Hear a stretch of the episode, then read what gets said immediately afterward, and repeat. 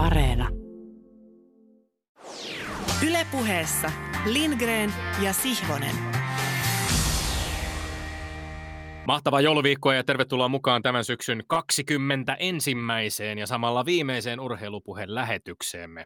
Pieni tribuutti siinä tasan vuosi sitten täällä käyneille selostajalegenda Juha Jokiselle. Tosin tämä ei sittenkään ole vielä aivan viimeinen kerta. Tämä kummallinen vuosi päättyy nimittäin peräti kahden tunnin mittaiseen Lindgren ja Sihvonen urheiluvuosi 2020 spesiaaliin uuden vuoden aattona, jossa ei soitella biisejä, vaan puhutaan ihan 120 minuutin ajan urheilun tapahtumista ja ilmiöistä koronavuonna 2020. Mukana on muun muassa kahdeksan vierasta, joiden kanssa käsitellään hyvin monipuolisia aiheita lätkäkauden keskeytymisestä Michael Jordaniin, urheiluuran lopettamisesta kesän pesis- ja futiskausiin sekä rasismin vastaisista protesteista häirinnän ongelmaan urheilussa. Lisäksi tulemme julistamaan allekirjoittaneiden äärimmäisen arvovaltaiset valinnat vuoden top 5 urheiluhenkilöiksi sekä vuoden huippuhetkeksi. Eli Lindgren ja Sihvonen urheiluvuosi 2020 siis Yle puheella uuden vuoden aattona ja heti perään uusintana uuden vuoden päivänä sekä luonnollisesti Yle Areenassa julkaisun jälkeen ihan koska tahansa. Vuosi on kuitenkin viittavaille paketissa. Tämän ohjelman seitsemäs syksy on takanapäin ja nopeasti aika kuluu, kun on kivaa, enkä voisi kuvitella tämän kauden välitilinpäätökseemme parempaa vierasta kuin Alppihiihdon ainoa suomalainen olympiamitalisti, viisinkertainen arvokisamitalisti. Tervehdys Rovaniemelle, ex-alppihiihtäjä yrittäjä Tanja Poutiainen Rinne. Moi moi. Tanja Poutiainen Rinne, millaisin mielin sinä olet seurannut huippurheilua ja etenkin nyt alppihiihtoa vuonna 2020 tässä, varsinkin tässä vuoden lopussa, kun maailma on ollut täysin poikkeuksellisessa tilassa koronapandemian takia? No toki hyvillä mielin siinä mielessä, että kisaamaan on päästy, että kyllähän se viesti urheilijoilta ja, ja ymmärrän sen hyvin, niin on se, että kisaamaan halutaan ja, ja tuota, se on kuitenkin se, se harrastamisen ja tai sen ammatin ja huippurheilun suola. Ja se on hienoa, että Fissi on pystynyt ja, ja paikalliset järjestäjät, niin Levin mukaan lukien, erittäin hienosti huomioimaan nämä koronasäännöt ja, ja tuota, turvallisuuden ennen kaikkea. Ja, ja on saatu kisoja vietyä läpi, niin kyllähän meidän kelpaa nyt sitten telkkarissa ja jopa paikan päällä niitä sitten niistä nauttia. Sä olit Levillä paikan päällä maailmankapavauksessa. Miten paljon se poikkesi Levin maailmankapkisoista noin niin kuin normaalivuosina? No yleisömäärä tietenkin, että se oli vähäisempi ja, ja piti huomioida itsekin sitten tarkasti se, että missä saa mennä ja missä kulkea ja, ja ei päässyt sillä tavalla tapaamaan urheilijoita niin läheltä, että piti vähän aidan takaa huudella, mutta sai onneksi myös kuulumisia vaihdettua ja ennen kaikkea siis kisatapahtumana se on ihan, ihan vastaava, että samoja punaisia sinisiä portteja kierretään niin kuin milloin tahansa ja paras mies tai paras nainen voittakoon, että sinällään niin kuin hieno nähdä, että kaikesta huolimatta niin, niin kisa on entisellään. Kiitos, palataan sun alppihiihtouraan sekä sen jälkeisiin vuosiin sekä niihin punaisten että sinisten porttien kiertämiseen ja kaikkeen muuhunkin vähän myöhemmin.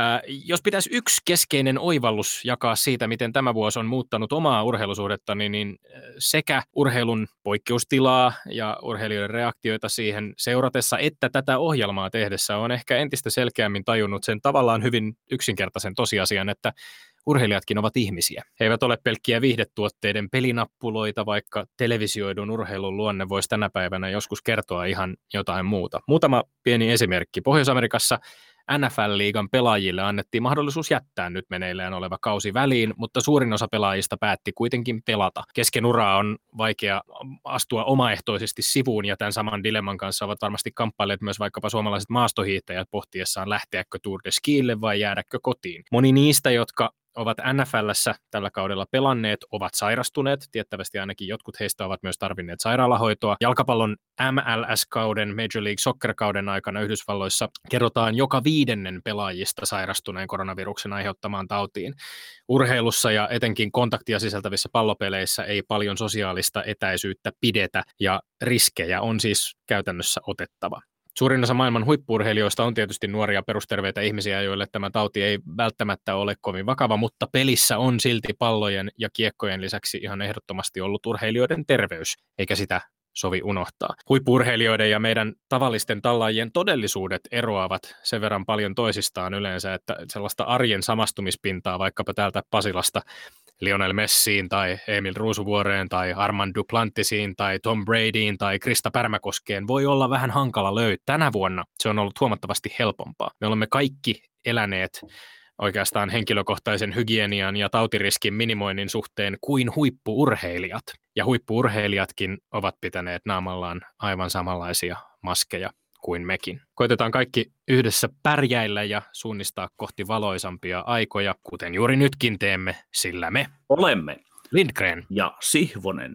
Ja me emme ole urheilupuheen salvukukkoja. Olemme pikemminkin urheilupuheen boheemiklubi, koska olemme pelottaja piittaamatta altistaneet urheilupuheen yhdelle jos toiselle sellaiselle vaikutukselle, jota siinä, siis urheilupuheessa ei aiemmin ja lainausmerkeissä vanhoina hyvinä aikoina ensinkään ollut. Tavoitteemme ei ole vietellä kuulijaa puolellemme, kuulija saa tehdä omat johtopäätöksensä. Metodimme on törmäyttää urheilua ja urheilupuhetta teeseillä ja antiteeseillä, kuten väittelyssä. Ja näissä juonnoissa me olemme arvaamattomia. Vaikkapa nyt kuulijan oli täysin mahdoton arvata sinne päinkään, mistä tuo sänkykamarikatseinen Tommi Helsinkiläinen äsken kiskaisi, sanomatta, mistä ja miltä puolen urheilua minä tällä erää jallittelen ja peippailen. Olen melko puoleisen varma, että kuulijalle on yllätys, että aion puhua hemmottelusta urheilussa. Sitä ennen kuulutan sivumennen, että väittelytilannehan on äärimmäisen tiukka, suorastaan herkullinen, kymmenen kymmenen. Vain toinen meistä jatkaa joulunviettoa aina joulutaukoa voittoisissa tunnelmissa. Sitten siihen hemmotteluun. Me, Lindgren ja Sihvonen, me emme halua hemmotella kuulijaa sillä tavalla pilalle, että hän kuulija mieltyisi vain meihin, muuttuisi turhan ronkeliksi eikä enää kuuntelisi muita urheiluaiheisia puheohjelmia. Vaikka saattaa olla, että auraamme tietä on välttämätöntä, että meidän kuulijamme kuuntelevat muitakin kuin meitä. Toisiakin hemmotelluksi tulemisen vaaroja on, nimittäin meitä itseämme koskevia. Hemmottelun kuri ja vaarat vaanivat myös meitä, Lindgrenia ja Sihvosta. Me vuorostamme emme saa hemmotella itseämme hieman poikkeuksellisilla kokeellisen urheilupuheen saavutuksillamme koska jos niillä hemmottelemme itseämme, saattaa käydä niin, ettei mikään muu tunnukaan enää miltä. Olisi vain koko ajan ylitettävä itsensä, eikä pian sekään riittäisi, eikä mikään pian tuntuisi enää riittävän merkittävältä. Mikä taas olisi vahingoksi kokeelliselle urheilupuheelle siksi, että meidän on jaksettava pitäytyä uudestaan ja uudestaan niissä rutiineissa, jotka on välttämättä pidettävä yllä, että saamme tehdyksi sen, mitä vielä tehtävä on. Mutta sillä tavalla päivämme eivät onneksi vielä ole luetut, että meissä on sentään vielä jotain tenhovoimaa tähtäillä, etenkin tuossa Lindgrenissä, hän viileydessään ja pidättyvyydessään, ylpeydessäänkin ujossa persoonassaan, etenkin kun se odottamatta pirskahtelee ja fasinoituu urheilusta, kuuluu sellaisena hänen urheilupuheessaan. Se vetää mukaansa myös kaltaiseni vanhemman raudikon nelistämään parastaan. Kyllä, kyllä. Oppinut kuulija minut jo tunteenkin. Annoin meidät vain esimerkkinä ilmiä. Otin kuulija mukaan tuossa hemmottelukuviossa. Oikeammin ja kiinteämmin se liittyy huippurheilijoihin. Hehän hemmottelevat itseään kesyttämällä urheilun haasteitaan, onnistuessaan siinä hemmottelevat urheilun seuraajia suorituksillaan, ja yleisö hemmottelee urheilijoita takaisin suosionosoituksillaan. Tuo päältäpäin sopuisa hemmottelun yhtälö ei olekaan niin mutkaton, miltä se näyttää. Me kaikkihan tiedämme varoittavat sanat pois pilatuista ja hemmotelluista tapauksista, meinasin sanoa kakaroista.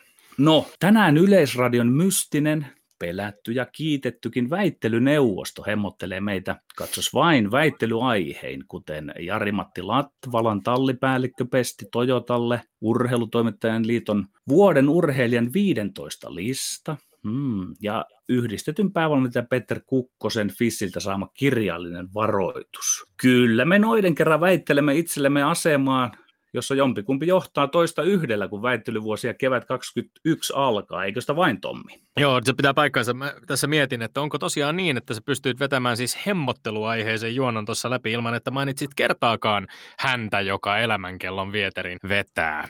No, ne hemmottelut ovat lukuerikseen. Sovitaan niin. Hyvä.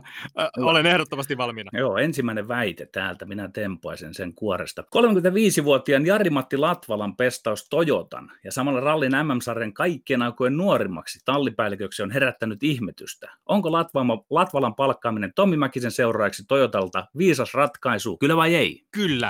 Jari-Matti Latvalalla on takanaan 18 MM, tai hän voitti urallaan 18 MM-rallia, oli palkintosijoillaan yhteensä 67 kertaa. Hänellä on takanaan 18 vuoden mittainen ura, jonka aikana on kerännyt enemmän MM-pisteitä kuin yksikään toinen suomalaiskuski, ajanut eniten MM-osakilpailuja koko sarjan historiassa. Kokemusta siis piisaa, minkä lisäksi, lisäksi varmasti muistat Petteri Jari-Matti Latvalan visiitin meidän ohjelmassa. Hän on sosiaalisesti etevä, äärimmäisen miellyttävä hahmo, joka on taatusti ansainnut Toyotan pääjohtaja Akio Toyodan luottamuksen kokemuksellaan, ralliautoihin liittyvällä tietämyksellään sekä persoonallisuudellaan. Miksi ihmeessä upporikas Toyoda muuten päättäisi pestata Mäkisen jatkajaksi ketään ihan vaan kaveripalveluksena? Kyllä Jari-Matti Latvala Toyotalla tunnetaan ja hänen selvästi myöskin luotetaan syystä.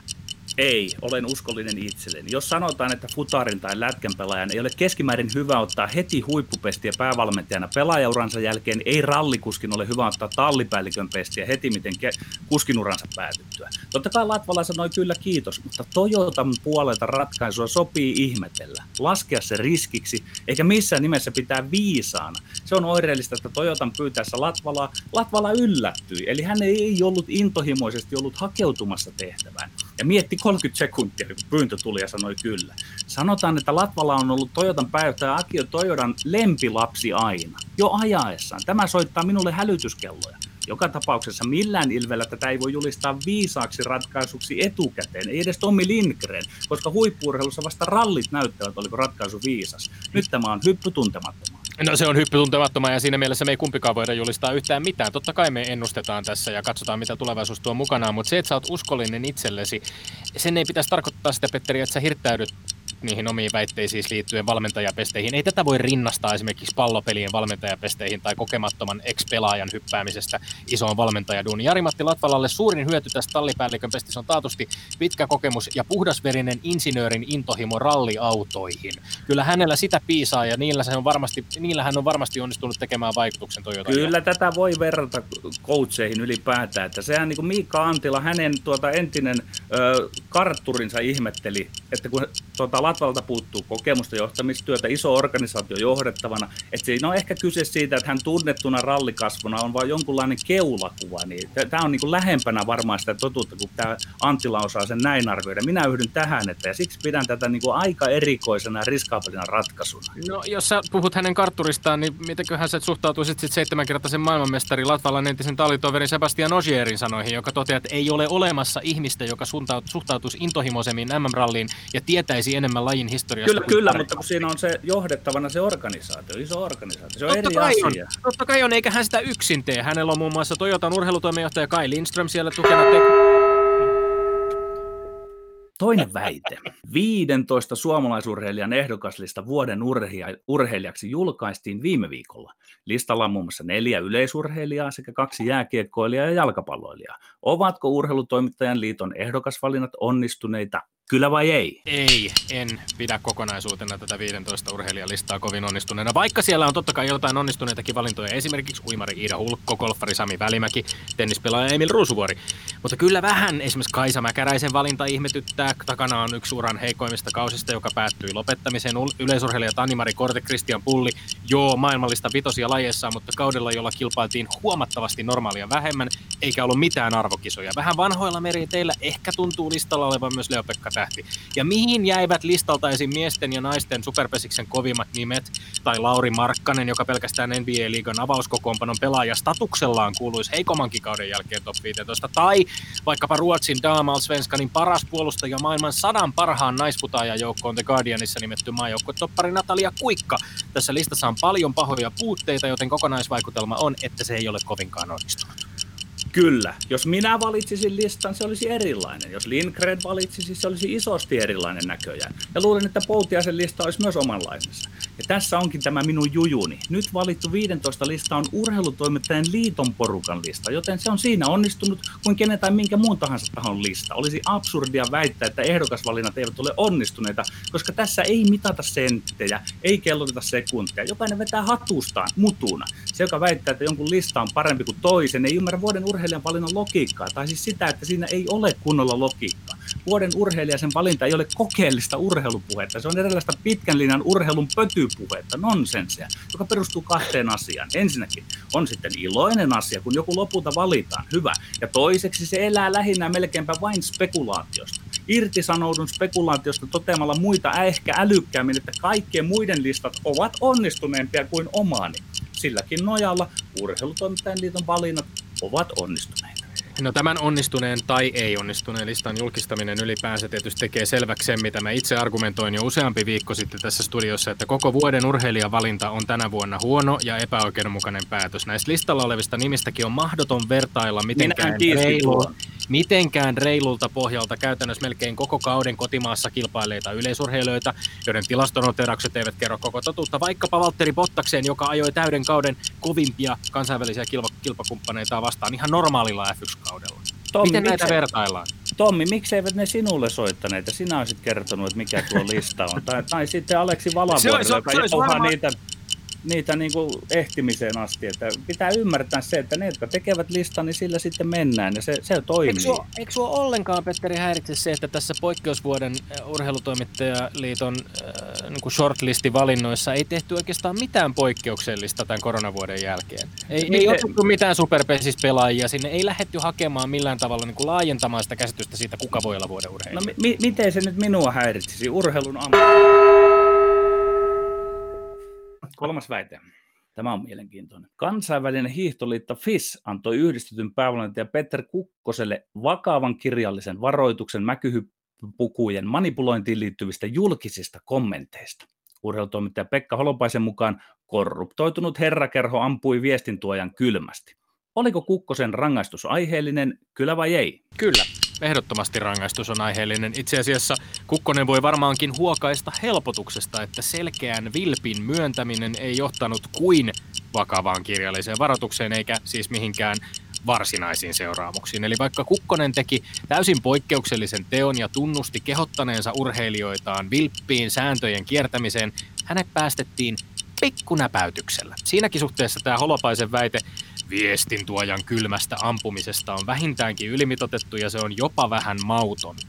Kilpaurheilussa kuitenkin on olemassa sääntöjä, ja on aika itsestään selvää, että kun niitä sääntöjä rikotaan ja vielä myönnetään sääntöjen rikkominen, olisi aika absurdia jättää tätä tekoa rak- rankaisematta. Tämä on siis täysin aiheellinen varoitus Kukkoselle. Ei, ei se ollut aiheellinen, koska Peter Kukkonen on oikeassa. Sikäli varoitus on tärkeä, että se jälleen käräyttää tuo Holopaisen Pekan nimemän korruptoituneen herrakerron. Pellet ovat pellejä.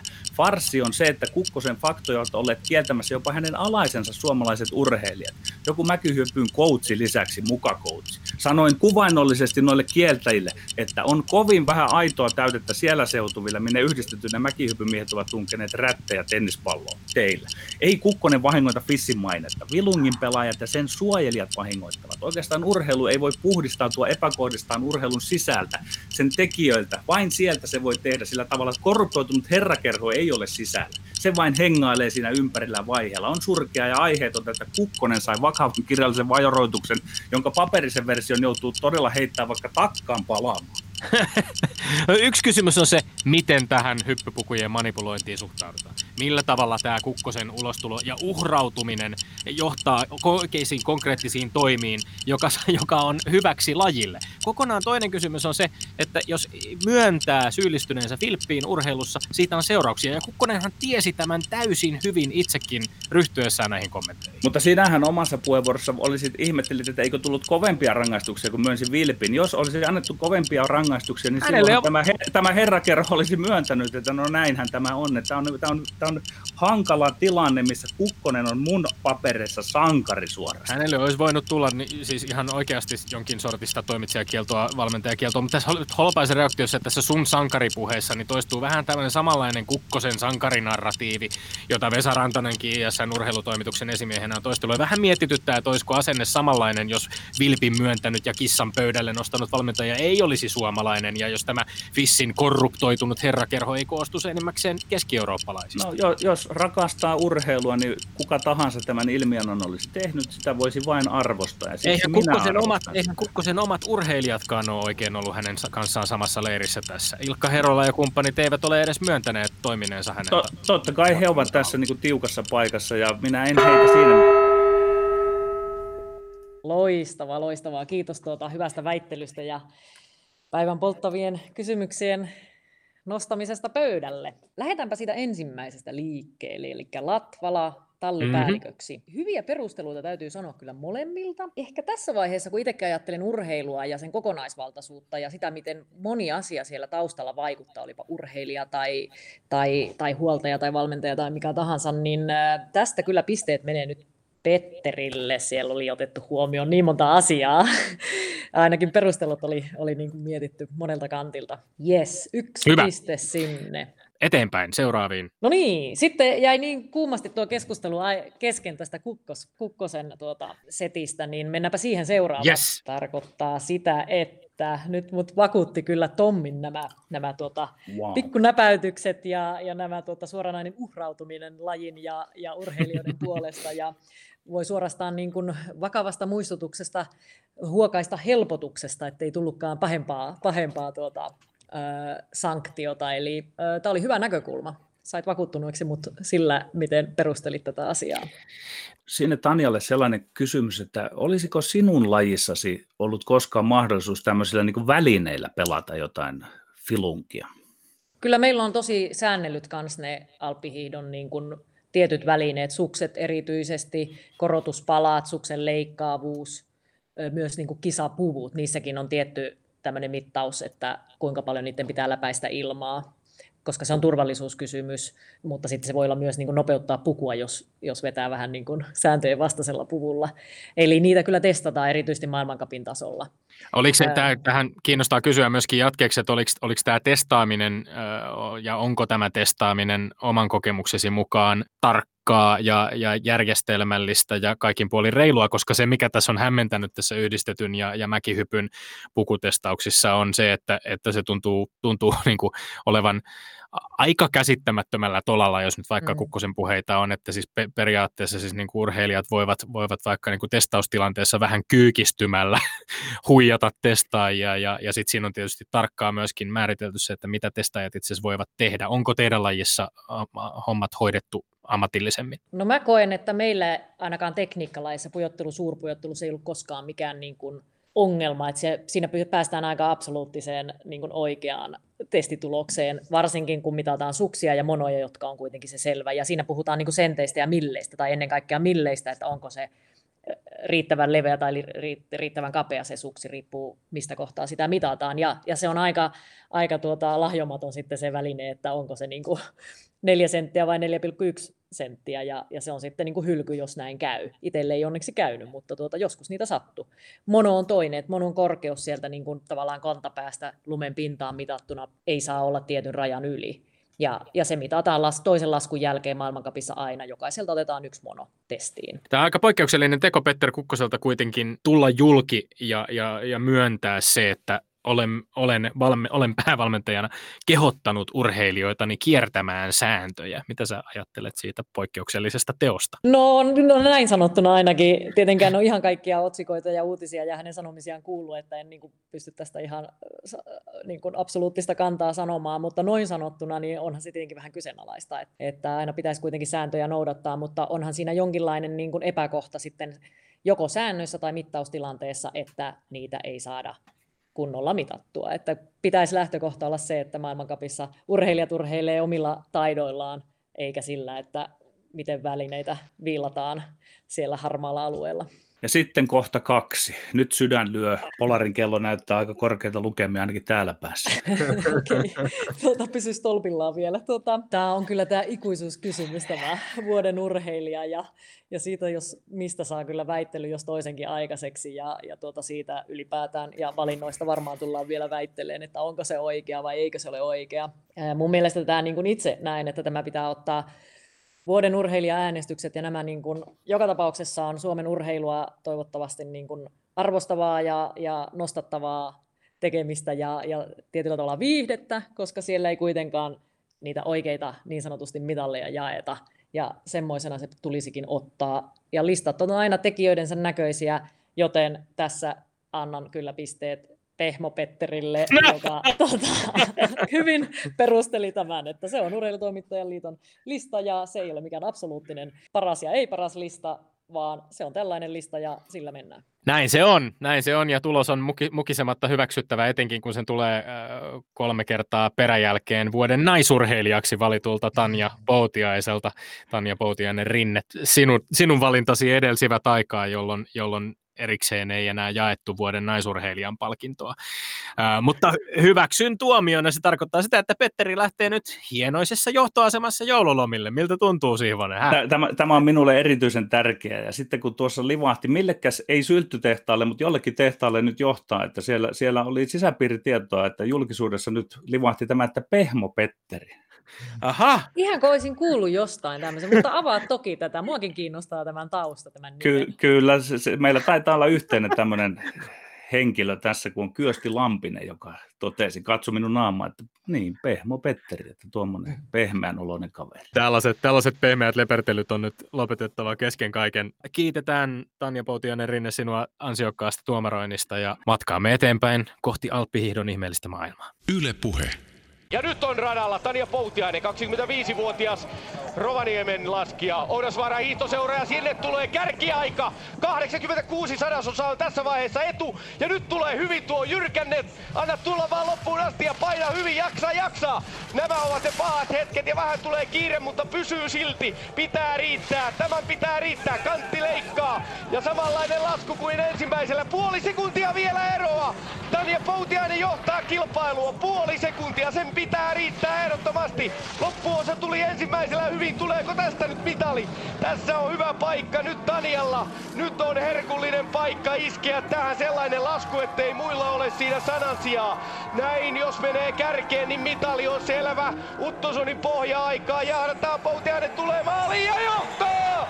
Mitali tulee! Hoho! Tuuletus ja karjaisu kuulette. Hei! Sieltä se tuli. Loistava. Hermoja hallitaan rautaa ja siihen nyrkinisku sydämen päälle. Yes! Tanja Poutiainen rinne. Siinä kuultiin Torinon olympialaisten 2006 suurpujottelun toinen lasku, jolla mitali varmistui siinä vaiheessa ja mitalin väriksi vahvistui sitten myöhemmin hopea. Tuossa oli tota äänimaisemaa kuunnellessa hienoa tota vellovaa suurpujottelun vähän hitaampaa rytmiä, kun kuulee siellä suksien äänet taustalta myöskin ja sitten kuulu sun hihkaisut. Onko tätä klippiä tullut kuunneltua tai nähtyä useaan kertaan uran päättymisen jälkeen ja millaisia tunteita se tässä kohtaa herättää? No toki muutaman kerran, mutta ei se ole semmoinen, että sitä tässä nyt päivittäin viikoittain kelaisi, että, että kai se aina elämässä on ne omat vaiheensa ja niissä mennään ja mennään eteenpäin. Et tuota, ää, mutta tunnistihan tuon klipin heti alusta asti, että missä mennään ja mistä on kyse. Ja, ja edelleen se hetki, kun siinä ylittää maalilinjan tuossa selosteessakin, niin siinä kohtaa ne kylmät väreet menee iholla, että se on jotenkin se kaikista huikein hetki urheilijalle on se, tai ainakin itselle oli alppihiihtäjänä se, kun ylitti maaliviivan, jos silloin varmistui joko mitali tai, tai voitto tai joku tämmöinen niin kuin huippumenestys, niin se oli niin kuin, se paras fiilis. Niin tässä on se tyypillinen tilanne tietysti alppihiihtäjänä, että kun, kun lähdet ensimmäisen kierroksen jälkeen kolmantena sieltä ylhäältä, niin tiedät, että jos kärkeen menee, niin sitten se on mitali on, mitali on varma. Äh, Mutta millainen lasku toi oli? No kyllä se oli hyvä. E, jotenkin se ei enää niin hirveän hyvin muistu mieleen laskuna, että se on ehkä enemmän se, mitä näkee nyt videolta.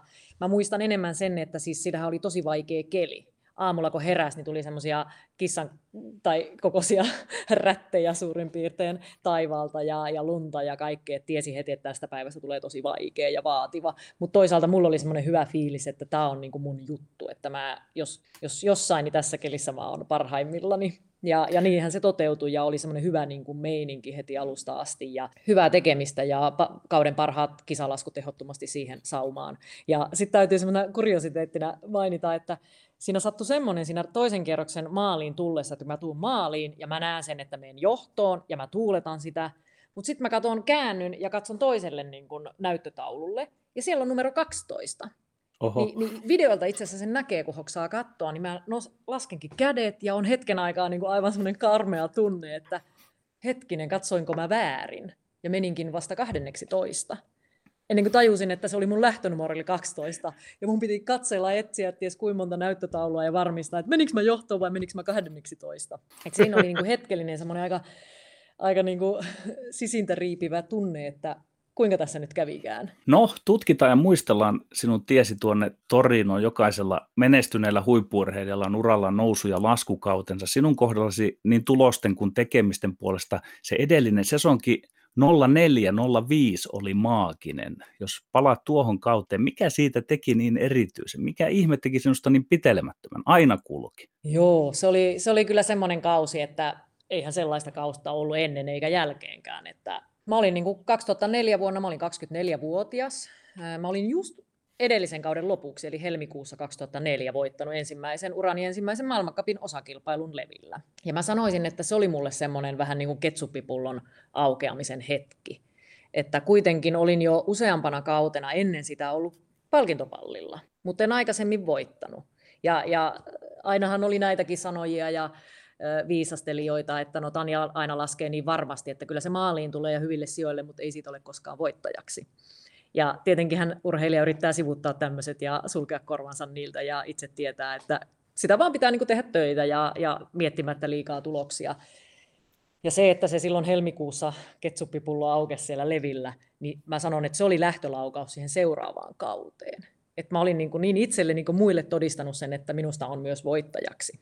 Ja, ja no, siitähän kausi pian loppui ja päästiin hyvään kesätreenikauteen, joka meni tosi hyvin. Ja, ja meidän, mulla oli silloin Mihail Bont sveitsiläinen valmentajana ja lähdettiin hänen kanssa niin kuin toiseen maailmankapin kauteen. Et varmaan sekin, että aina valmen, uuden valmentajan kanssa herkästi se ensimmäinen kausi saattaa olla vähän semmoista totuttelua, ja toinen kausi on sitten huippukausi, edellyttäen tietenkin, että moni muukin asia menee kohdalleen. Mutta sitten muistelisin, että se seuraava syksy siellä olympialaisten alla, niin se ei ollutkaan enää ihan vastaavaa liitoa. Että, et, et, muistatko, että mikä siinä sitten tuli? Ja, että lähtökohdat olympialaisia silmällä pitäen eivät olleet mitkään ihan parhaat mahdolliset. Juuri näin, että sitten siinä oli ehkä jotain tämmöisiä pieniä asioita, että kun olin edellisenä kaudella tosiaan voittanut ensimmäiset maailmanmestaruusmitallit ja oli voittanut sekä pujottelun että suurpujottelun kristallipallot, niin saattoi mieleen jopa hiipiä tämmöinen ajatus, että mitä nyt? Ei siis siinä mielessä, että olisin lopettamassa, vaan enemmänkin, että no mitä minä nyt tavoittelen, että kun lähes kaiken voitin yhdellä kaudella. Ja ehkä sitten tuli semmoinen painekin, että mikään muu ei kelpaa kuin voitto. Mikä tietenkin on tavallaan hyvä asia urheilijalle, mutta se ei saa mennä niin semmoisen pakkomielteen puolelle, koska kuitenkin kun puhutaan maailman huipun tasosta, niin se, että on kuudes tai kymmenes, niin sekin kertoo, että sulla on asiat niin kuin hyvin. Että se vaatii sitten pientä viilausta korkeintaan. Ja se taisi lähteä Söldenistä vielä eka kisa silloin se seuraava kausi liikkeelle niin, että mä peräti johdin ekan jälkeen, mutta toisella kierroksella laskin johonkin kiveen siellä huomaamattani. Ja mulla meni toinen kantti siellä yläosassa jo pilalle. Ja eihän siinä Söldenin jäätiköllä pysy tekemään järkevää käännöstä. Ja, ja tavallaan se kisa meni mönkään ja olin kuitenkin ynnä muilla sijoilla. Ja sitten ei tullut sitä onnistumista, mitä niin kuin kuitenkin kunto edellytti. Ja sitten se jatkui siinä kaudella, että tuota, tuli semmoista parhaimmillaan kuudetta sijaa, mutta ei sen parempaa. Kun oli tottunut palkintopalliin ja voittamiseen, niin se alkoi se mörkö kasvaa siellä päässä, että mikä vikana. Että olympialaisiin ei ollut mikään niin kuin, tavallaan parhaat mahdolliset lähtökohdat. Toisaalta mä sanon, että mikä mun onni oli, oli se, että olympialaisia ennen, mä olin aika maassa ja tavallaan hain sitä omaa fiilistä, että miksi, miksi ei kulje. Ja otin pienen breikin niin kuin sen sijaan, että lähdetään niin kuin tahkoamaan johonkin reeneihin, niin mä menin omalle mökille leville menikö kahdeksi päiväksi. Siis tosi lyhyt breikki, mutta semmoinen totaalinen niin kuin, pois mielestä alppihiihto ja urheilu ja, ja muutama hyvä ystävä sinne mukaan ja tehdään ja ollaan ja nautitaan Lapis, Lapin luonnosta. Ja siitä sitten kohti, kohti tuota Keski-Eurooppaa ja pientä viimeistelyä ennen olympialaisia. Ja se, se varmaan niin kuin auttoi ja mä olin Torin olympialaisissa, pujottelu oli ensin, ja mä laskin siinä sijalle kuusi, joka sivusi mun sen kauden parasta sijoitusta. Niin se helpotti mua, kun mä tajusin, että hei, okei, ollaan olympialaisissa, mutta mä saan silti täällä irti itsestäni sen, mitä niin kuin parhaimmillaan tällä kaudella on saanut. Et kaikki hyvin. Mun on pakko olla tavallaan tyytyväinen tähän ja viestittää sitä uloskin päin, että tämä oli niin kuin onnistuminen tämä pujottelu, olympiapujottelu. Niin sitten oli helppo lähteä suurpuikkaan, että tota, ei todellakaan ole mitään hävittävää, että antaa palaa vaan ja katsoa, mitä tästä päivästä tulee. Vieraanamme on siis äh, Tanja Poutianen Rinne Suomen menestyneen alppihiihtäjä kautta aikojen kolme kokonaiskapin voittoa kaudella 2004-2005, kuten tässä on todettu, pujottelun ja suurpujottelun kokonaiskapit kaudella 2008-2009 suurpujottelun kokonaiskilpailu, yhteensä 11 maailmankapin osakilpailun voittoa, 48 kertaa palkintopallilla, viisi arvokisamitalia suurpujottelun olympiahopeaa, olympiahopeaa Barcelonas 2006, MMHPA 2005 Pormiossa molemmissa lajeissa, pujottelu ja suurpujottelu ja MM-pronssia Valtisäärissä molemmissa lajeissa myöskin. Uh, ura maailmankapissa melkein parinkymmenen vuoden mittainen lopetit kauden 2013-2014 päätteeksi, mutta tämä on aikamoista uh, luettavaa ja kuultavaa tietysti kenen tahansa urheilijan uh, CVstä uh, alppihihdon puolelta. Uh, mieletön ura. Uh, ensin tämmöinen vähän niin kuin pinnallisempi kysymys, että miten sä itse arvotat näitä, näitä huikean saavutuksia, kokonaiskappien voitot, maailmanmestaruusmitalit, tämä olympiamitali, josta puhuimme? No kyllä, mulla ne kristallipallot menee ykköseksi. Et ne, on, ne on kuitenkin se mittaa sun koko kauden suorituskykyä. Ja ennen kaikkea mä näen, että ne on henkisesti myös tosi, tosi kovia juttuja, että kun sun kausi lähtee käyntiin Söldenistä ja sä siellä lasket hyvin ja alat menestyä viikonloppu toisensa jälkeen ja ymmärrät, että tässä oikeasti voi kamppailla kokonaiskapista, niin se, että niin kun pitää pysyä terveenä ja suorituskyky pitää koko ajan pysyä hyvänä ja tosiaan pitää vältellä niin kun sairastumisiakin ja kaikkea, ja se on niin monen, monen kisan ja monen asian summa, että loppukaudesta voi nostaa sen kristallipallon. Niin kyllä mä näen sen niin kuin itselle kaikista kovimpana suorituksena.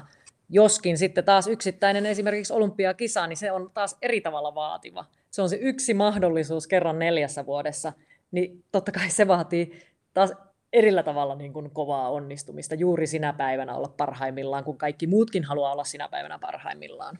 Niin ja ne on kenen tahansa urheilijan elämässä tietysti äärimmäisen harvinaisia ö, kokemuksia ne olympiakisat. Jos on oikein onnekas, niin pääsee useam, useammissa olympialaisissa yrittämään näitä arvokisamitaleja. Meillä on aika usein ollut tässä ohjelmassakin puhetta siitä, että mikä merkitys urheilijalle itselleen on näillä arvokisamitaleilla, sillä miten omaa uransa peilaa niiden kautta. Ja mieleen muistuu vaikkapa Sami Jauhojärvi, joka oli vieraanamme siitä ja puhui aika avoimesti siitä, että olisiko kokenut onnistuneensa jollain tavalla urheilijana koko uran osalta huonommin, jos sitä Sochin pariviestin olympiakultaa ei olisikaan tullut. Mikä sun näkemyksesi, jos vähän ehkä syvemmin nyt luodataan vielä näitä, näitä saavutuksia ja niiden merkitystä, onko, onko urheilijoiden arvon ja saavutusten mittaamisessa huomio vähän liikaakin sitten mitaleissa, koska kuten totesit vaikkapa tästä pujottelun kuudennesta sijasta, niin sehän oli jo mieletön suoritus, kova suoritus myöskin. Hyvä kysymys. Ja joo, se ei saa mennä niin kuin liikaa siihen mitallien mittaamiseen, koska se huippurheilumatka ja varsinkin jos sitä tekee pitkän uran,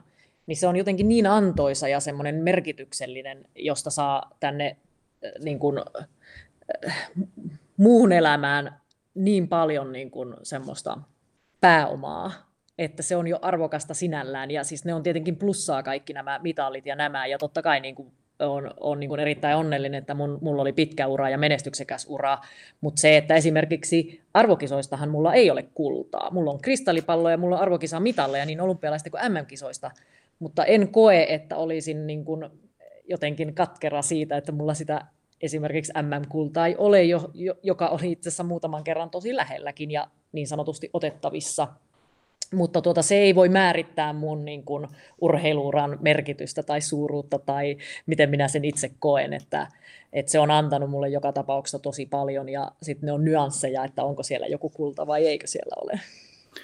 No minä haluan kysyä, sanoit tuossa, että miten itse koet, niin että miten itse koet sen työmäärän, mitä olet tehnyt, nimittäin tässä on semmoinen ovella juttu, että kävin siellä 2000-luvun vaihteessa ammattivalmentajatutkinto kymppiä ja siellä Kyösti Lampinen, joka on ollut luomassa myös Alppihiidon näitä ää, olosuhteita, hän vähän niin kuin nuhteli meitä lätkäkootsia siitä ja vertasi siitä, että mikä, mitkä ovat Tanja Poutiaisen työmäärät, jonka hän on tehnyt.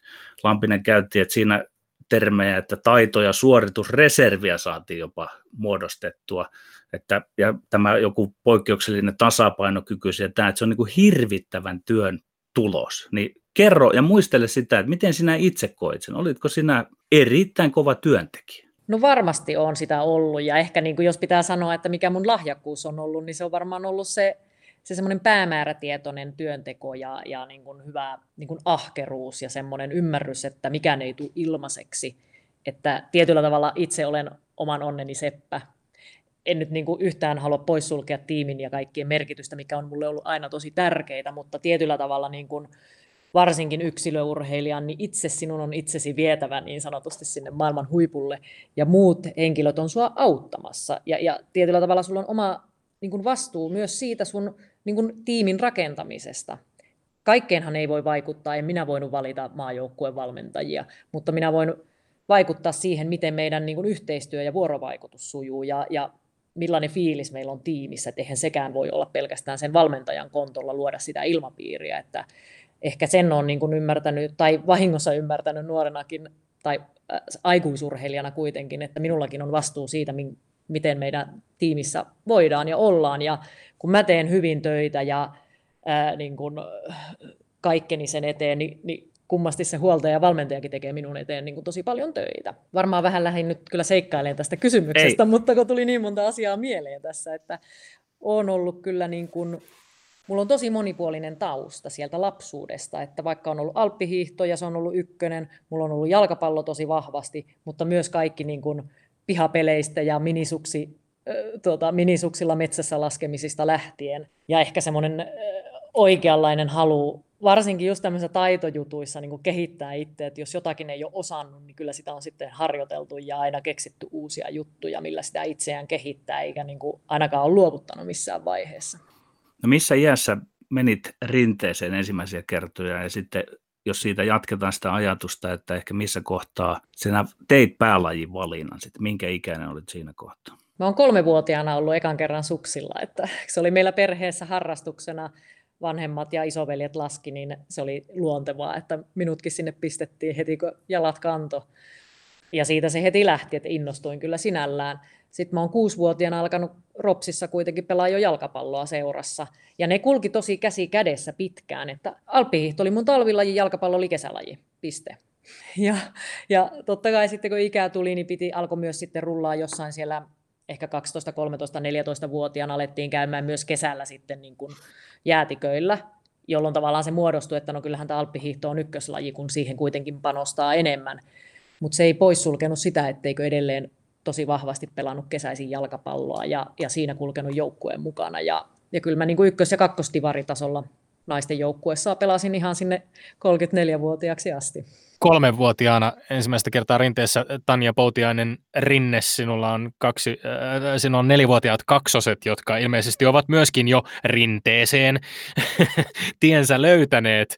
Äh, onko tämä nyt vielä tämä Poutiainen Rinne yhdistelmä nimi tulkittavana jonkinlaisena enteenä, millä mielin olet katsellut kaksosten ryhtymistä samoihin hommiin noin varhaisella iällä? No kyllähän nimi vähän velvoittaa, että eikä tässä muuta voi. Öö, joo, hekin on kyllä vajaa kolmevuotiaana olleet ensimmäisen kerran suksilla ja rinteessä nimenomaan. Et tuota, onneksi ovat ihan niin kun, vaikuttavat nauttivan siitä ja, ja se edellä kyllä mennään. Että ennen kaikkea toivon, että siitä tulee kiva perheharrastus, koska sitä voi todellakin harrastaa niin sanotusti vauvasta vaariin. Ja, ja se on mahtavaa ja, ja mennään kyllä hyvinkin lasten ehdoilla, että me käydään usein Levillä ja, ja tässä Rovaniemelläkin mäessä, ja, mutta että jos heillä nyt kolmen laskun jälkeen ottaa pattiin ja haluavat ennemmin kaakaolle ja kotiin, niin sekin on täysin fine, että ei ole vielä alettu portteja kiertää. No, kun oli, minulla oli käytössä nämä Kyösti Lampisen luonnehditut, sitten seurasin vuosikausia urheilukeskustelua, missä analysoitiin sinua laskijana, ja minun mielestä niissä painottui aina aika voimakkaasti jompikumpi, että olet fyysisesti todella hyvä, mutta sanottiin myös, että olet myös teknisesti erittäin hyvä. Mihin suuntaan itse haluaisit, on, onko sinulla korjaamista siitä käsityksestä, mikä urheilupuolessa, miten sinua on luonnehdittu siinä, että minkä koulukunnan laskija olet? Ainakin voin sanoa sen, että en ollut koskaan vahvin laskija, enkä ollut niin kuin aerobisesti kestävin laskija. Ihan puhtaasti, jos niitä mitataan fysiikkatesteissä, niin meillä oli maajoukkueessakin sekä voimakkaampia että kestävämpiä urheilijoita. Taito on ollut aina mun vahvuus, jota on, jonka eteen on myös tehnyt paljon töitä. Toki sitä on tosi vaikea mitata muuta kuin siellä rinteessä, kun laitetaan sukset jalkaan ja katsotaan kellosta, että kuka on nopein. Niin, niin tämä on niin kuin ihan niin kuin täysin oikeaa vastausta on vaikea antaa, mutta kyllä siinä perää on, että mä on niin kuin, en niinkään sieltä voima- ja kestävyysominaisuuksilta ollut paras, mutta mä oon osannut, koska mulla on ollut hyvä taito ja taito-ominaisuudet, niin mä oon osannut käyttää sen mun kropan kapasiteetin tosi hyvin hyödyksen. Eli se voima, mikä mussa on ollut, niin mä oon osannut siirtää sinne rinteeseen, mikä on kaiken A ja O. Mitä sillä voimalla tekee, jos oot jäykkä ja, ja hidas niin kun, käyttämään sitä. Ja sieltä sitten tietenkin kaiken sen työn pohjalta ja paljon tekemisen ja päämäärätietoisen tekemisen ja yksityiskohdista huolehtimisen pohjalta on varmasti sitten taas se henkinen puoli kasvanut. Myös niin kuin hyvän taustatiimin vaikutuksesta, että on, on niin kuin ollut sieltä puolelta varmasti aika vahva kilpailija. Kropan kapasiteetista puhuttaessa myöskin mieleen tulee lajin vauhti, vaarallisuus. Useimmat alppihiihtäjät kokee uransa aikana jonkinlaisia vammoja ja sitten joskus voi olla ihan, ihan jopa hengenvaarallisiakin tilanteita. Oliko niin, että Markus Sandel menetti munuaisensa ja hengenlähtö oli lähellä kaaduttua rinteessä. Sulla meni kaksi kertaa uran aikana sääriluu poikki ja loppuurasta eturistiside. Mä mietin tätä urheilijan pelkoa niin kuin loukkaantumisista ja, ja näinkin niin kuin intensiivinen ja vauhdikas laji. Se on varmaan osittain pelkoa sekä siitä sellaisista loukkaantumisista, jotka voivat jopa ihan hankaloittaa sitten omaa arkea uran aikana tai uran jälkeen, mutta myöskin sitä, että mitä nämä vammat tekee sitten sille kyvylle kilpailla, eli toipuuko niistä ennalleen, pääseekö, pääseekö takaisin taas sinne niin kuin samalle tasolle, missä aikaisemmin oli. Miten sä näihin loukkaantumisiin uran aikana suhtaudut, ja me päästään tästä sitten kohta siihen uran jälkeiseen aikaan? Joo, tämä on mielenkiintoinen kysymys, ja tosiaan mä 18-vuotiaana ekan kerran meni sääriluu poikki ja se oli aika semmoinen pysäyttävä ja semmoinen, eihän mulle pitänyt koskaan käydä mitään, koska ei ollut koskaan lapsena sattunut mitään murtumia eikä mitään mustelmaa kummempaa, vaikka on tuolla niin kuin mennyt isompien lasten perässä pitkin mettiä ja, ja niin kuin tavallaan aika rohkeissakin paikoissa. Niin se oli vähän semmoinen, että mitä nyt, että onko mun ura tässä. Mutta siitä tultiin takaisin ja, ja se, että se puolitoista vuotta myöhemmin meni uudestaan se säärilu, niin se ei ollut mikään niin kuin big deal. Että mä olin kuitenkin palannut jo maailmankapin laskijaksi takaisin ja, ja tajusin, että siis loukkaantuminen korkeintaan hidastaa, mutta se ei pysäytä mitään, jos mun intohimo ja mun tekemisen taso on sitä, että mä haluan maailman huipulle. Ja, ja sitähän se oli. Niin se, se ei ollut niin kuin mikä muu juttu kuin se, että no hei, tämä vie vähän aikaa, mutta täältä tullaan entistä kovempana takaisin. Ja itse asiassa kohta päästään siihen, mikä pitkälle niin kuin, tietyllä tavalla inspiroi mun nykyisessä työssä. Ennen kuin päästetään sinut siihen nykyiseen tilanteeseen ja Tommi ohjaa sinut siihen, niin minä haluan sitä vähän tässä tiedustella. Sanoit, että et välttämättä ihan tarkasti muista sitä Torinon laskua, mutta meillä on täällä tämmöinen seuraavaksi silmät kiinni vakiokysymyksemme. Voi toki vastata silmät auki tai, tai kiinni, mutta kuvaile, mitä siinä tapahtuu rinteessä, kun oikein kulkee tai kulki. Millainen kokemus oli sinulle kropassa ja mielessä ja miten ne portit ja kepit siinä on kuin heittämällä se voitettu kanta? Ja saat valita tässä siis suurpujottelun tai pujottelun, ihan kumpi tahansa suoritus. Joo. Jotenkin mulla loppuurasta varsinkin pujottelu jotenkin niin vahvaa ja semmoista luontevaa, että että on se, niin kuin, se on makeeta noilla carving suksilla. Se, siis jotenkin se tunne on mulle varmaan semmoinen, mikä, mistä tietää, että nyt niin kuin kulkee. Että olipa niin kuin olosuhde ja rinne mikä tahansa, niin se, sä meet ja sä tiedät, mitä sä teet. Tai sun ei tarvi niin kuin miettiä. Sä vaan teet ja se suksi leikkaa ja sä oot just oikean-aikaisesti siinä kepillä ja, ja, ja tavallaan niin kuin, sitä ei niin sanotusti tarvitse tietoisesti miettiä. Toki se vaatii hyvää valmistautumista ja keskittymistä. Että ikinä mä en hyvinäkään vuosina enkä hyvänäkään päivänä mennyt niin kuin, öö, niin kuin, miten sitä sanotaan, soitellen sotaan. Että aina mä valmistaudun hyvin ja se varmaan olikin semmoinen mun läpi uran, ää, ää, miksi olin varma suorittaja myös, että, että mulla ei ollut semmoisia hälläväliä päiviä. Kaikki päivät oli mulle yhtä tärkeitä tietyllä tavalla. Oli ne treeni- tai kisapäiviä, niin aina niin kuin halusin tehdä voitavani, että se on, saan parhaan mahdollisen itsestäni irti. Että totta kai jokaisella on huonompia ja parempia päiviä. Mä luulen, että se mikä ei ihan välity maallikoille on se tajuton määrä voimaa, varsinkin jaloissa, mitä, mitä noihin laskemiseen, tai laskemiseen tarvitaan, ja, ja, ja miltä se sitten loppupuolella laskua tuntuu, kun, kun reidet hapottaa aivan, aivan tota täysin. Avaa vähän vielä sitä, mikä se loppulaskun tunne, kun niin kuin maali häämöttää ja, ja varmaan kroppa on, on mm. huutaa hoosiannaa. No, no se on just näin, että siis sehän on ihan niin kuin valtaisa polte reisissä kyllä laskun jälkeen, silloin kun on pitkä kisalasku. Silloin kun menee hyvin, niin usein sitä ei huomaa tosiaan kuin vasta sen maalilinjan jälkeen. Ja eritoten sitä hengästymistä, että kun mennään kuitenkin aika lailla lähelle maksimisykkeitä, niin onhan se semmoinen jos lasketaan kolmen tonnin korkeudella tuolla jäätiköllä, niin toista minuuttia lasket täysillä jäisellä radalla, joka röykyttää koko ajan. niin se hengästymisen määrä ja, ja sitten se poltereisissä, niin on se sen maalilinjan jälkeen aika, aika kova. Mutta silloin kun jotenkin on siinä ehkä semmoisessa flow-tilassa ja kaikki kulkee, niin sitähän ei todellakaan huomaa kuin vasta maalilinjan jälkeen.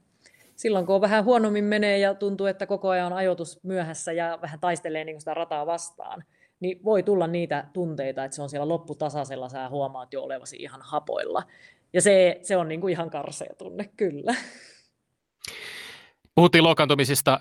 Tanja Potianen Rinne, kerro vähän, mikä on Comeback Center? Joo, Comeback Center. Intensiivikuntoutusjaksoja ää, tai intensiivikuntoutusta urheiluvammoihin tarjoamme Rovaniemellä.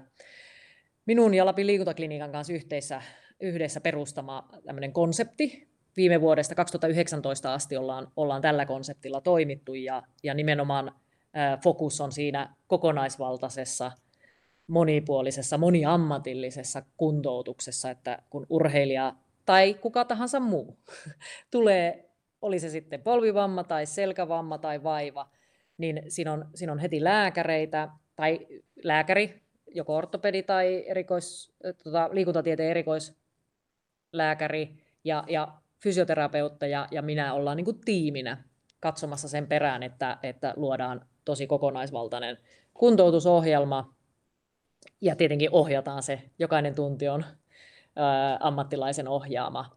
Ja tavoitteena tietenkin kuntoutua siitä vammasta, mutta yhtä lailla panostaa siihen muuhun kropan mahdollisten heikkouksien tai, tai ö, epätasapainojen kehittämiseen ajatuksena, että kun palaat omaan lajiisi, niin palaat jopa vahvempana kuin olitkaan ennen loukkaantumista.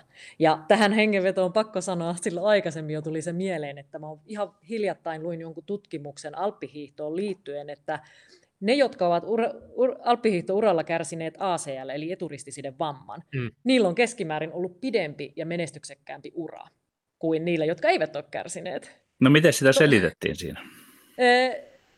Siis mä niin kuin itse kokemuksen kautta ajattelen sitä juuri näin, että kun itsekin loukkaannuin sille alle kaksikymppisenä, niin se, jolla se intohimo siihen lajiin on, niin se ei niin kuin masennu siitä, eikä anna sille loukkaantumiselle valtaa, että tässä tämä nyt sitten oli.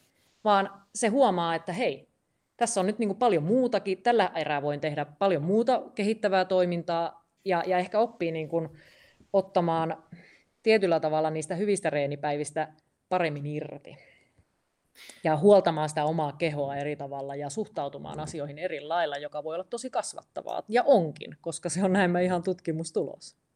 Comeback Center on myöskin tavallaan ollut sellainen Tanja Poutiaisen comeback jollain lailla, koska siis susta puhuttiin ja, ja me tiedetään, että tätä ohjelmaakin tehtäessä ollaan vuosien varrella mietitty sun kutsumista vieraaksi Lindgren et Sihvoseen ja sitten on ollut vähän semmoinen vaikutelma, että no ei se, ei se Tanja oikein anna mitään haastattelua ja se pysyy julkisuudesta poissa. On sanottu, että sä olet kadonnut julkisuudesta uran lopettamisen jälkeen. miten sä itse koet tämän? Oliko se tietoista, että sä halusit niin kuin vetäytyä syrjään, koska kuitenkin oot tehnyt monenlaista taustavaikuttamishommaa, sekä alppihiidon parissa, ja onko tämä nyt sitten tämä Comeback Center, tämä kuntoutusklinikka sellainen, joka uusi intohimo, jonka myötä olet kokenut myöskin luontevammaksi ehkä tulla enemmän taas näkyville julkisestikin?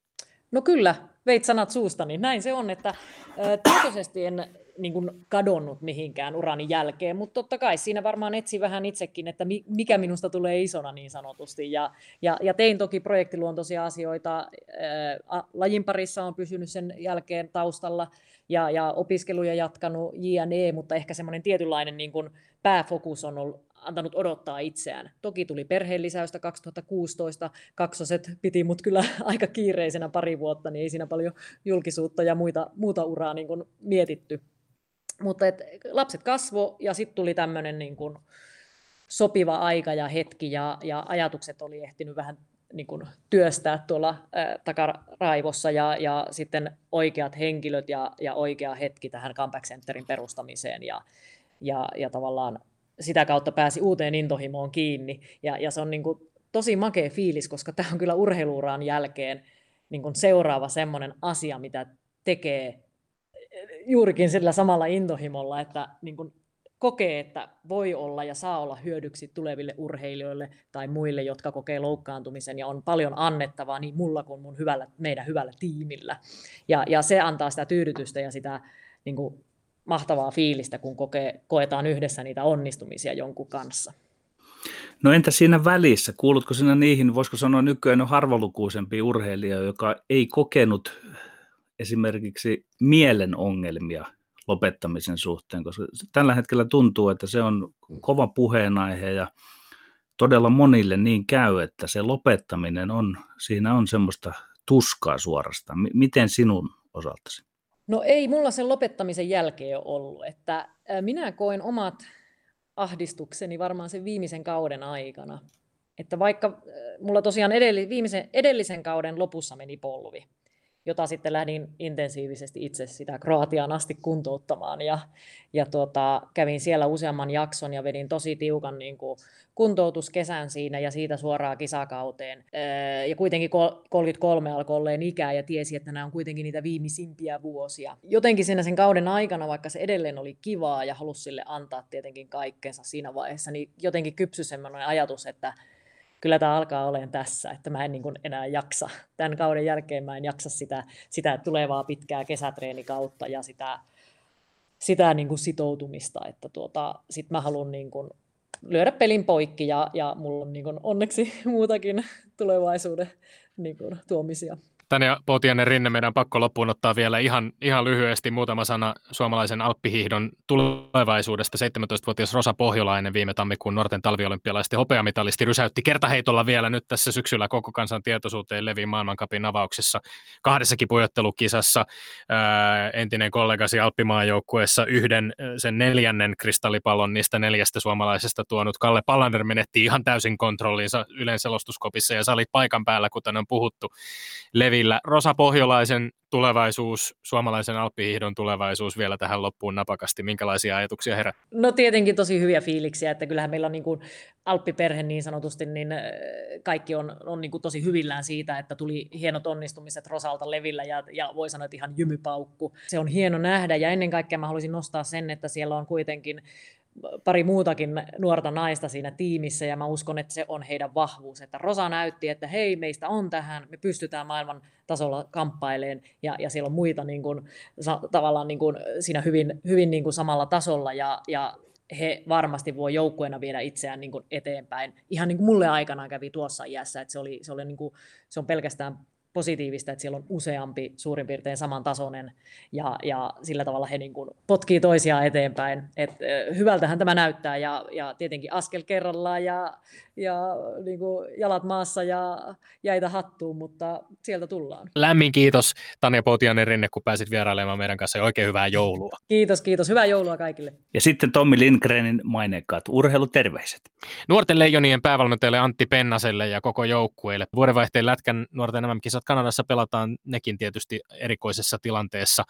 Menestystä Suomelle turnaukseen ja tulkaahan pojat terveenä takaisin. Me olemme Lindgren ja Sihvonen, pysykää tyylikkäänä ja huolehtikaa omasta sekä läheisten ja turvallisuudesta myöskin joulun aikaan. Kansi kiinni ja kuulemiin. Lindgren ja Sihvonen paketoivat urheiluvuoden 2020 erikoislähetyksessä uuden vuoden aattona kello 16 Yle Puheella ja Yle Areenassa. Käymme persoonalliseen tyylimme läpi urheiluvuoden henkilöitä, ilmiöitä ja tapahtumia. Tervetuloa mukaan! Yle Puheessa Lindgren ja Sihvonen.